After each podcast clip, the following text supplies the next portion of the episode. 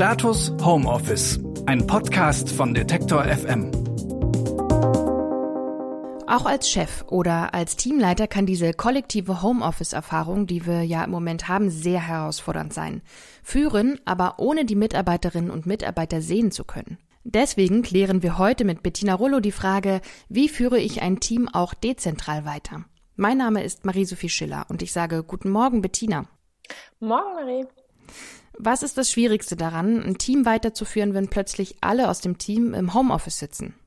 Naja, ich würde sagen, es hat ja so eine gewisse Komplexität. Also Voraussetzung ist natürlich, wir haben es vorher nicht gemacht. Ja, also es gibt ja auch einige Teams, die sind immer remote, die sitzen grundsätzlich in unterschiedlichen Ländern und die sind da natürlich jetzt, also für die verändert sich ja in dem Sinne dann nichts. Mhm. Aber es gibt natürlich viele, die sind eher daran gewöhnt, dass man sich zum größten Teil wirklich am Arbeitsplatz trifft und jetzt sitzen wir auf einmal alle zu Hause. Das heißt, unser, also als Führungskraft merke ich ja erstmal so, jetzt habe ich erstmal das Gefühl von, ich habe sie alle zusammen an einem Ort und kann das, was ich da koordinieren, managen muss, wirklich auch räumlich sehr zentral machen hinzu. Wir sind jetzt dezentral und ich habe jetzt nicht mehr diese, diese Flexibilität in Kontaktaufnahme, die ich sonst habe. Ne? Ich kann nicht einfach im Büro vorbeigehen. Wir haben, wir müssen jetzt vielleicht auch erstmal schauen, ähm, wie wir die Meetingstruktur neu aufsetzen. Und ich glaube, das ist für mich immer so ein, so ein Punkt, den ich momentan sehr betone, ist wirklich zu schauen, wie müssen wir uns denn jetzt kommunikativ neu aufstellen und nicht die alte Meetingstruktur nehmen und sie einfach ins Homeoffice verlagern. Mhm. Weil wir ja gegebenenfalls was Neues brauchen. Also ich glaube, als Führungskraft ist so der erste Schritt erstmal zu schauen, so, ah, okay, jetzt, was hat sich verändert? Sitzen jetzt alle zu Hause am Homeoffice. Ich habe jetzt vielleicht auch nur unterschiedliche Zugriffszeiten auf meine Mitarbeiter wegen Kinderbetreuung etc. pp. Da müssen wir auch was anpassen. Und was heißt das denn für mich jetzt ganz konkret, damit ich weiterhin für Orientierung, Überblick, Koordination und Sicherheit als Führungskraft sorgen kann? So, und, und da dann ganz neu drauf zu schauen und nicht einfach nur die Meetingstruktur, äh, die wir bereits hatten, ins Homeoffice zu verschieben. Das kann auch das Richtige sein, aber ich finde es super, wenn man als Führungskraft und als Team auch hingeht und es nochmal neu beleuchtet und dann gegebenenfalls Anpassungen vornimmt. Hm. Was können denn Führungspersonen jetzt tun, wenn sie durch diese Situation so ein bisschen das Gefühl haben, die Kontrolle zu verlieren über ihre Teams oder die Personen, über die sie vielleicht auch entscheiden müssen? Ja, ich glaube, das Erste ist erstmal, dass ich mir, also wenn ich merke, dass mir das so geht, was ich total gut verstehen könnte, ich glaube, mir würde das auf jeden Fall auch so ein bisschen so gehen, mir erstmal zu überlegen, okay, was, was genau gibt mir denn gerade das Gefühl von Kontrollverlust?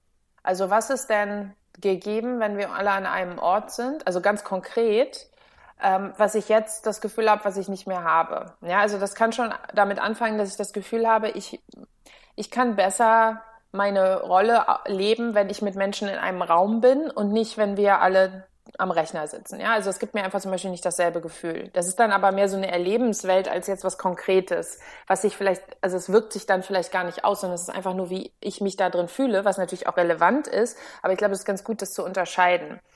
Und das andere ist natürlich, dass ich jetzt vielleicht auch merke, so, ah, es gibt so ein paar Mitarbeiter, die ich habe, denen tut's halt gut, wenn die viel persönlichen Kontakt mit mir haben. Jetzt ist die Frage, wie, wie, wie, wie schaffe ich denn die, dieselbe Art von, von Verbindung, dieselbe Art von Begleitung auch, die ich vorher geben konnte, weil wir eben alle zusammen in einem Büro saßen und ich dann einfach vielleicht zwei, dreimal am Tag in den unterschiedlichen äh, mit den unterschiedlichen Personen in Kontakt gegangen sein. Also ich glaube, erstmal festzustellen, so, wenn ich einen Kontrollverlust erlebe, woran mache ich den denn fest? Also woran merke ich, dass ich gerade Kontrolle verliere?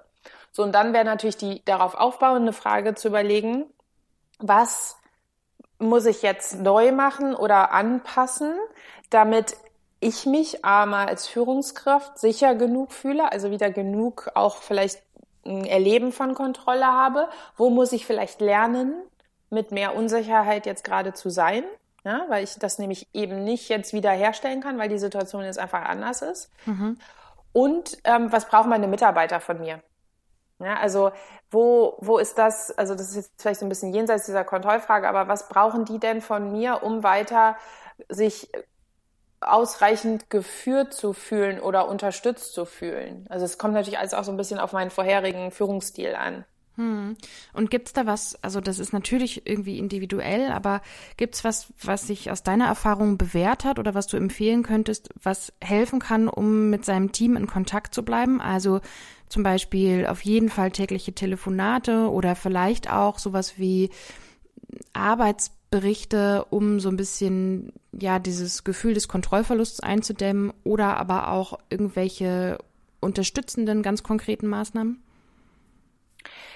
Also ich glaube erstmal, dass die aktuelle Situation ja dadurch, dass sie viel dezentraler ist und die Kommunikation auf einer Ebene ein bisschen sich aufwendiger anfühlt, als sie ist, wenn wir in einem Büro zusammensitzen, dass wir sozusagen in einer Situation sind, wo vom Führungsstil und vom Zusammenarbeitsstil hin wir ein bisschen jetzt gerade wenigstens temporär in, in, in eine selbst wenn ich selbst organisierter ist jetzt gerade schon so ein krasses Wort, aber eine, eine Situation äh, äh, rutschen, wo es hilfreich ist, wenn Teams ähm, befähigt sind, sich mehr auch ein bisschen aus sich selber heraus zu organisieren. Das heißt, wenn wir vorher sehr hierarchisch oder sehr klassisch geführt haben und das sehr vielleicht auch eher über Verteilung von Aufgaben und Anleitungen und, und, und einer sehr, sagen wir mal, klassischen linealen Meilensteinplanung gemacht haben, dann ist jetzt die Frage, schaffen wir das, das auch in so einem dezentralen, remoten Zusammenarbeitsmodus umzusetzen? Und ich glaube, dass das viel Energie und Aufmerksamkeit kostet. Das heißt, das Team jetzt noch mal ein bisschen mehr zu befähigen, an einigen Stellen vielleicht dann doch mehr eigene Entscheidungen zu treffen und aus sich selbst heraus zu organisieren, anstatt es immer wieder über die Hierarchie zu ähm, eskalieren sozusagen, also immer wieder zu mir als Führungskraft hochzuspielen, eine Freigabe oder Antwort zu erwarten und dann äh, weiterzumachen.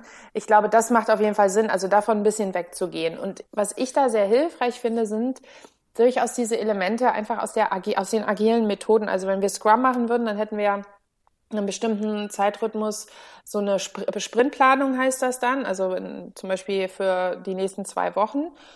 Und wenn wir das nicht schon so machen wollen, weil das vielleicht auch nicht ganz zu uns passt, was dann aber trotzdem total super sind, dass man eben im Scrum ein wöchentliches Meeting macht. Das heißt Weekly, wird dann die Woche durchgegangen. Wer macht was diese Woche? Wo sind die Abhängigkeiten zwischen den unterschiedlichen Aufgaben? Was sind die die Deadlines, die wir uns gegeben haben, was brauchen wir, wo sehen wir schon Herausforderungen, ähm, wie können wir uns gegenseitig unterstützen. Das sind dann alles so Fragen, die man, ähm, also wo man sich erstmal einen Überblick verschafft und sich dann eben dieser Interdependenzen und der Unterstützungsbedarfe äh, bewusst wird und dann versucht da schon eine Antwort drauf zu finden. Und dann trifft man sich jeden Morgen für so ein sogenanntes Daily, Was man auch ähm, immer so ganz schön in diesem Stand-up-Modus machen kann. Das heißt, da wird jetzt nicht nochmal groß was besprochen, sondern da wird mehr informiert. Das heißt, in einem super knackigen Format hat jeder ungefähr eine Minute zu sagen, das mache ich heute.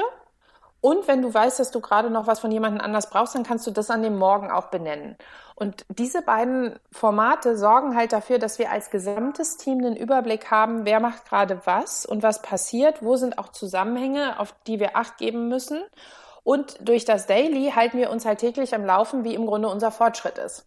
Und können mhm. dann auch zeitnah auf irgendwie äh, Probleme oder Verzögerungen eingehen. Und das können wir dann aber eben auch gemeinsam machen. Also das, diese Weekly- und Daily-Struktur befähigt uns ja als Team, alle gemeinsam zu überlegen, was braucht's jetzt? Und ich muss das nicht ganz alleine als Führungskraft machen und es muss dann auch nicht unbedingt alles dann über mich geregelt werden, sondern wir können dann im Weekly auch festlegen, okay, wenn es da jetzt ein Problem gibt, dann seid ihr beide diejenigen, die sich darum kümmern und nur wenn ihr das nicht schafft, kommt ihr wieder zu mir zurück. Mhm. Also da gibt's dann einfach ganz viel Abstimmungsmöglichkeit, um Klarheit und Orientierung und damit auch Sicherheit zu schaffen fürs Team. Dezentrale Teamführung. Darum ging es heute. Und ich schicke über die Internetleitung, über die wir gerade sprechen, nach Berlin äh, Grüße zu Bettina. Dankeschön, Bettina. Tschüss. Danke dir, Marie. Von Montag bis Freitag gibt es hier eine kurze neue Folge mit einem Impuls zum Arbeiten im Homeoffice. Abonniert gerne ganz kostenlos diesen Podcast. Ich bin Marie-Sophie Schiller und wünsche einen guten Tag beim Arbeiten zu Hause. Tschüss. Status Homeoffice. Ein Podcast von Detektor FM.